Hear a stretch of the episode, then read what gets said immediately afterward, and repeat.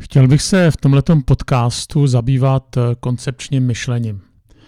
A já když jsem se tímhletím tedy už zabýval, tak jsem se samozřejmě tím zabýval v kontextu církve, ne v kontextu firem nebo biznisu, ale někdy jsem právě slyšel od lidí z církve, že podobné věci jako koncepční myšlení do církve nepatří, že to patří skutečně jenom do biznisu nebo do nějakých firem. Já si to úplně nemyslím, nebo vůbec si to nemyslím, protože se domnívám, že určitá koncepce je ve všem. To znamená v každém společenství nebo je součástí každého moudrého vedení.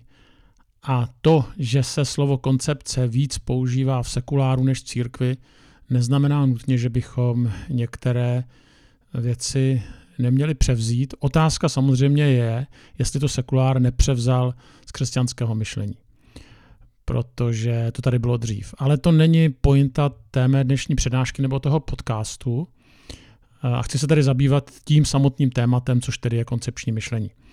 V kontextu tedy církve, sboru, společenství. Můžete to aplikovat i na mládež, nebo na besídku, nebo prostě na jiné segmenty služby v církvi. Jak moc se to dá aplikovat v sekuláru, to nedokážu posoudit, ale myslím si, že také. A já chci ukázat na takové 4 oblasti koncepčního myšlení. Ta první oblast, je to citát, tak tím to uvedu. A kdo si řekl, že vedení nezačíná jen skrze vizi.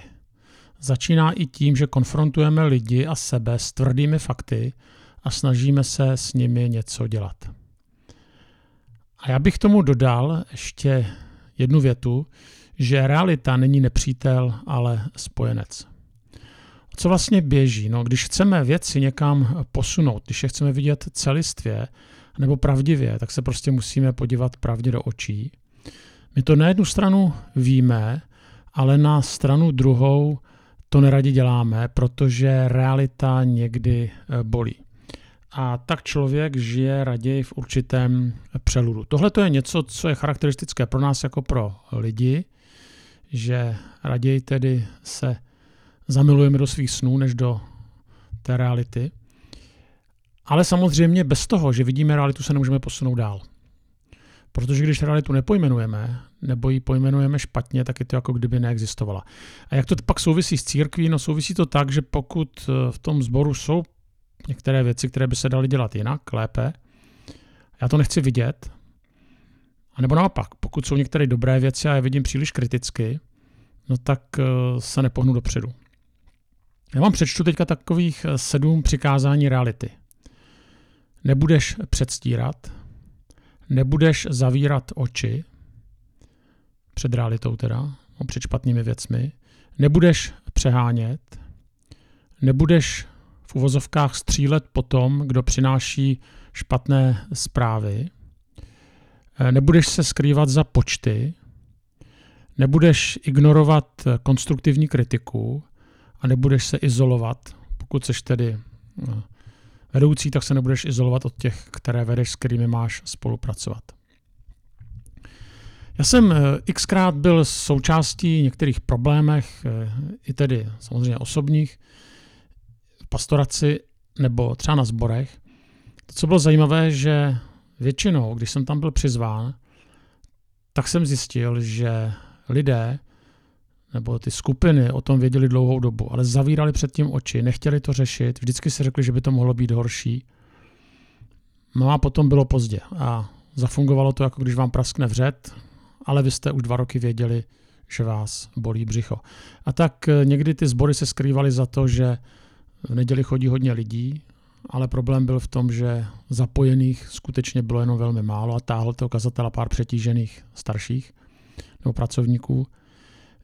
Někdy prostě některé se děly v tom sboru skutečně špatné věci, ale lidé to prostě nechtěli vidět, ignorovali to. Nechtěli to prostě vůbec nazývat pravým jménem, no a pak je to doběhlo. Jo, to znamená, součástí koncepčního myšlení je nejenom realitu vidět, ale i nebát se sám sebe, to společenství s tou realitou konfrontovat. Citlivě, láskyplně, ale přesto konfrontovat. Ještě jiný příklad, jo, že byl kazatel a hezky kázal, ale měl jednu nevýhodu, nikdo mu nerozuměl. No a postupně se ten sbor vylidňoval, protože se to nedalo poslouchat a hlavně vedle byly jiné sbory, kam se dalo jít. Teďka mu to nikdo nedokázal říct nějak napřímo. On byl urážlivý, takže ono to nebylo snadné. No ale ve finále prostě takhle vylidnil třeba ten sbor, jo, nakonec. On to neviděl, nikdo mu to úplně neřekl. Když mu to řekl, tak on to nechtěl slyšet, no a ty následky byly špatné. Jo, tak zase jsme u toho, nebudeš ignorovat realitu. Druhá poučka je nauč se uvažovat o výsledcích místo o aktivitách. Napadá mě text, který řekl apoštol Pavel, je to 1. Korinským 9, 24 až 26. 1. Korinským 9, 24 až 26. Já si to musím najít. Tam píše, nevíte snad, že ti, kteří běží na závodní dráze, běží sice všichni, ale jen jeden dostane cenu? Běžte tak, abyste ji získali. Každý závodník se podrobuje všestranné kázni. A potom on říká, já běžím ne jako bez cíle, bojuji ne jako tak, jako bych rozdával rány do prázdna. No, to znamená, neběžím bez cíle. To znamená, že je možné běžet, ale minout se cílem, nebo nepřinášet ovoce. Problém v mnoha sborech je v tom, že my neuvažujeme o výsledcích, ale o aktivitách. To znamená, že známkou duchovnosti jsou aktivity. Čím víc aktivit, tím lépe. A tyhle aktivity pak vedou k aktivismu. Ale už málo si klademe otázku, k čemu to vlastně děláme. A nemáme vlastně žádné měřítko, podle kterého posuzujeme, jestli ta akce je úspěšná. Já tím neříkám, že máme být tvrdě pragmatičtí, ale my jsme někdy v opačném extrému, že vůbec si ty jako nepřemýšlíme, si teda nemáme ani kritérium, podle čeho určujeme nějakou smysluplnost nebo úspěšnost té které akce. To znamená, ta naše otázka by neměla být jenom, kolik děláme akcí, nebo jestli vůbec děláme, ale jestli ty akce a ty naše aktivity nesou nějaké ovoce a jaké je kritérium toho, že nesou ovoce. Jasně, můžete namítnout, že Pán Bůh je svrchovaný, že si stejně dělá vlastně v něčem, co chce, podle svojí vůle, která je svrchovaná. Ale Bible je plná toho, že my se na jeho svrchovanosti nějakým způsobem můžeme podílet. Jo, to znamená, on je svrchovaný, co se týče spasení, ale my jsme zodpovědní za to, jaká bude v našem sboru atmosféra. A jakkoliv je Bůh svrchovaný, tak vidíme, že tam, kde ve sboru je dobrá atmosféra, kde se učí Boží slovo, kde lidé žijí posvěcený život a následují Krista, tak tam prostě přichází požehnání. A taky to platí naopak. Vidíme, jak řada liberálních církví vlastně dneska vymírá. A to asi úplně není náhoda. A myslím si, že tedy naše aktivita a boží svrchovanost nějakým způsobem propojeny jsou, ale chci se vrátit k tomu koncepčnímu myšlení, že naučme se uvažovat o výsledcích místo o aktivitách. Pokud dlouhodobě některé aktivity nepřináší ovoce, tak je zcela legitimní přemýšlet nad tím, co děláme špatně a případně i zatípnout. Dělat jenom něco, protože se to tak dělalo, je prostě mimo. Klasický příklad jsou biblické hodiny. Já neříkám, abyste je zatípli, jo, ale v mnoha sborech přestali fungovat, nebo když chodí na biblické hodiny lidé, tak myslím, že když v nějakém sboru chodí, když má sbor, já nevím, 200 lidí a pokud tam chodí 30 lidí, tak je to hodně. No, nám se podařilo na 13, to nepodařilo, my jsme ani je nerozjeli, máme tam skupinky. Na těch skupinách chodí přes 100 lidí. Ano, nechodí pravidelně, kdybychom spočítali, kolik lidí chodí pravidelně každý týden nebo každý 14 dní, tak by to nebylo přes 100, to ne. Ale točí se tam víc jak 100 lidí, kteří by nikdy nepřišli na biblickou hodinu. A já neříkám, že biblická nebo skupinky jsou lepší, ale v tom našem kontextu, v té naší realitě, tedy chceme, aby na biblickou nebo na skupinky chodilo co nejvíc lidí, no a když nenese ovoce biblická, musím najít jiný způsob. Pokud by nesla ovoce, tak jiný způsob hledat nebudu. A tohle to samozřejmě není jenom v tomhletom případě. Učte se uvažovat více o výsledcích, nejenom o aktivitách. Aktivity, hromada aktivit absolutně nemusí znamenat lepší sbor nebo lepší duchovnost. Třetí oblast koncepčního myšlení je najděte své proč. Tak to jsem říkal už v jiných podcastech, to ode mě znáte, možná už jsem s tím vlezlej. je to, že převzal jsem to od Simona Sinka, doporučuji často tady tu přednášku na TEDu, ale co tím chci říct? Když přemýšlím nad svým vlastním sborem, když přemýšlím nad různými staršovstvy, nad různými rozhovory, tak stále dokola řešíme, kdo to udělá, jak se to udělá, co se vlastně má dělat, kde se to udělá. To jsou hrozně důležité věci. Prostě musí být jasný, kdo za to má zodpovědnost, měl by vědět, jak to má udělat, určitě by měl vědět, co má vlastně dělat. A také je dobré vědět, kde to má dělat, to je jasné. A zároveň je to poměrně snadno definovatelné. Pokud nenajdeme místo člověka, hůř se už někdy definuje, jak to má dělat. Ale mnohem hůř definovatelné je, proč děláme to, co děláme. A jde o to, že když neznáme proč, tak ztrácíme motivaci postupně, nebo smysl, protože odpověď na otázku proč souvisí právě se smyslem. Samozřejmě jako křesťané můžeme na všechno odpovědět, že to děláme proto, že to děláme pro boží slávu. To určitě jo, ale stejně bychom mohli to ještě více zadefinovat. Co to teda znamená ta boží sláva, konkrétně v té, které oblasti práce. Jo. Proč tedy děláme besídku jinak než dorost? Proč zpíváme? Samozřejmě pro boží slávu, ale co to teda konkrétně znamená? A tak dále. Pro mě je tady ta otázka proč vlastně hrozně zajímavá v kontextu toho, co teďka prožíváme na 13, protože chceme budovat nové prostory, nebo spíše předělat. A máte nějakých x metrů čtverečních plochy a teďka jsme si museli a pokládáme si otázku, proč to vlastně děláme. No samozřejmě, abychom se tam vešli, tak to je jasný. Ale zároveň to chceme dělat proto, že bychom ty prostory rádi otevřeli pro naše sousedy, pro to sídliště. A dělali tam určitý typ aktivit. To znamená, že třeba tam budeme dělat koncerty. Nebo že je budeme pronajímat. Aby se lidé tam naučili chodit. Chceme, aby to bylo děláno pro lidi, kteří nemají úplně s křesťanstvím nic moc společného. Nás to teda netěší, ale takhle prostě to vypadá to naše okolí. No a tady z toho proč vlastně plyne jedna otázka, že ty prostory by měly se tomu přizpůsobit. Protože z toho proč plyne, kdo chceme, aby tam chodil, co chceme, aby se tam konalo, kde ty prostory budou, to víme. Ale taky to není náhoda, že ty prostory jsou uprostřed sídliště, takže i to hraje roli.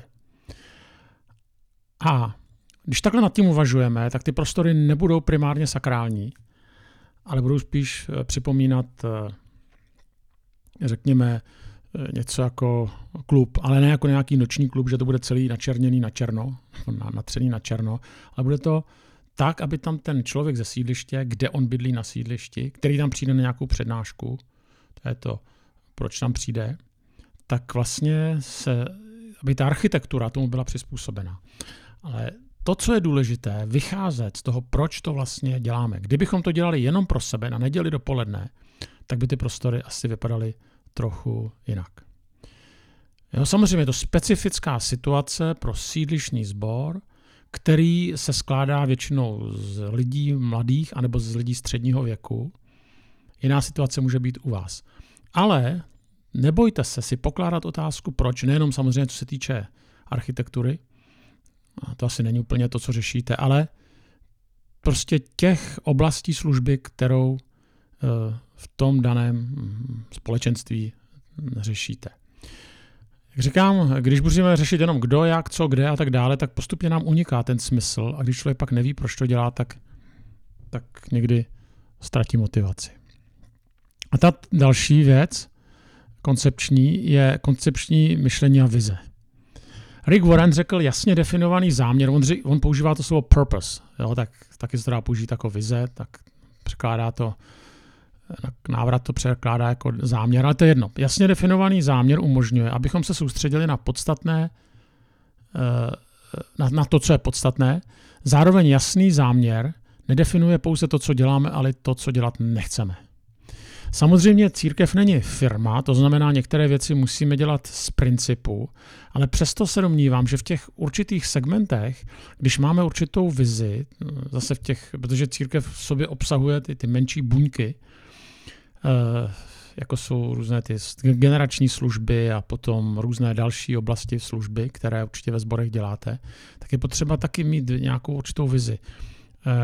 Jak to chceme dělat, na koho to zaměřujeme, jak dlouho to chceme dělat, co bychom chtěli, aby byl nějaký výstup. A to jsou všechno další věci, které souvisí jaksi s vizí. Vize taky odráží to, jaké máme možnosti, jaké jsou naše obdarování, jaké nejsou naše obdarování. Jo, takže jasně, církev není firma, nemůžeme to dělat jako Adidas, který prostě výhradně vyrábí boty a sportovní oblečení a asi šampóny. To znamená, tady v tomhletom my jsme jaksi něco jiného, to znamená, ano, musíme se starat o slabé a musíme evangelizovat a vyučovat lidi Božímu slovu, to je jasné, ale přece jenom si myslím, že každý ten sbor to může dělat i určitým specifickým způsobem a tam už vidím, že to souvisí s jeho vizí. A právě koncepční myšlení neustále tuhletu vizi hledá a zaměřuje se právě na určitý cíl, na to, co je pro ten sbor podstatná. Zároveň vidí, že něco prostě já nemůže. Jo, já nechci být xenofob, nebo já se tomu, nebo co to přes, nebo rasista, nebo já nevím, ale prostě, když mi někdo řekne, že kdyby mezi vás přišel bezdomovec, co byste si s ním jaksi počali, no, asi bychom mu dali nějaké jídlo, ale prostě naším cílem není sloužit bezdomovcům. Může to znít jako hrozně, nebudeme je vyhazovat, ale prostě nemáme na to kapacitu. Jo, co kdyby přišel do vašeho sboru rozfetovaný? Zase, jo, díky bohu za Teen Challenge, prostě to není naše cílovka. To neznamená, že s těma lidma pohrdáme, ale nemůžeme prostě pomoci všem. Jo, protože ten náš purpose, cíl, vize je trošku jiná. A zase jsou nějak ty organizace, které mají jinou vizi, jiný cíl a můžou v tomhletom suplovat církev. Jsou sbory, které mají fantasticky rozvinutou práci, právě třeba mezi bezdomovci, super, jo, ale ne všechny sbory takhle musí mít. Jsou jiné sbory, ale důležitý je, které mají zase jinou vizi, jsou zaměřené na něco jiného a to není buď a nebo, ale můžou se v tomhletom doplňovat jako boží puzzle. A potom ještě je poslední věc, kterou vnímám v koncepčním myšlení, a to vůbec role vedoucích. Když se dívám na různé církve, staršovstva, tak ten tradiční pohled je, že se jednou za 14 dní zhruba sejdou a rozhodují skoro o všem. A nechtějí, vědí, že by to neměli dělat, znají všechny ty poučky, že je třeba delegovat, jo, ale nakonec stejně se to sesype k nim. A někdy ten důvod je, že nechtějí ty věci jako vyjmout spoza své kontroly, prostě úplně nevěří těm, které pověřili k vedení a někdy je to prostě proto, že skutečně se to na ně sype, že jsou to nejenom starší, ale zároveň jsou to nejaktivnější lidi ve sboru. Ale je to chyba, protože prostě pak to blokuje tu jejich práci a oni se nedostanou vlastně vůbec, aby mluvili o skutečně těch koncepčních věcech. Oni vlastně neustále rozhodují, jsou zavaleni tou agendou, kterou prostě musí vyřešit. Pak je jiný pohled, dle mého teda lepší, že starší jsou, nebo vedoucí v církvi jsou takový, nebo ten jejich úkol je, že připraví další vedoucí a nebo vytváří prostor pro další vedoucí. Ne každému je dáno, aby prostě někoho připravoval, ale minimálně může vytvořit prostor pro to, aby další vedoucí mohli pod nima růst, aby měli prostor a mohli realizovat svoje obdarování. No a ti vedoucí to potom spíš jsou s nima v nějakém konstantním dialogu. A samozřejmě, že je potřeba obojí, ti vedoucí ve sborech musí také rozhodovat, ale zároveň musí vytvářet i prostor pro další vedoucí a vlastně multiplikovat se, násobit tu svoji práci tím, že dávají důvěru a prostor pro další vedoucí. Jakmile to nedělají, tak samozřejmě se potom stávají špuntem, který prostě nepustí nic dál. Tak, tolik něco ke koncepčnímu myšlení v kontextu práce sboru, já to ještě jednou zopakuju. První, realita není nepřítel, ale spojenec. To znamená, je potřeba pojmenovat realitu. Druhá věc je nauč se uvažovat o výsledcích místo o aktivitách. Třetí, hledejte svoje proč. Další je propojte koncepční myšlení s vizí. A teďka nejenom celého sboru, ale učte, aby si ty vize stanovovaly i ty dílčí služby, nebo dílčí segmenty.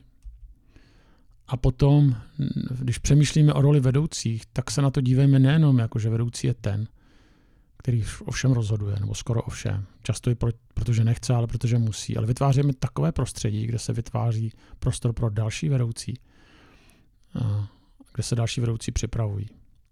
Poslední ještě poučka tady z tého 5. bodu. Jo. Když už teda mluvíme o dalších vedoucích, dávejte si dobrý pozor, koho delegujete.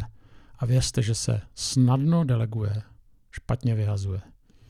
Jo, protože vy někdy potom se může se na klíčová místa dostat vedoucí, s kterými to je fakt těžké a ty potom dokáží těm vedoucím zamotat pořádně hlavu. Ale tak o tom mluvit nechci. Každopádně to bylo takových 5 bodů koncepčního myšlení v kontextu práce vedení sboru.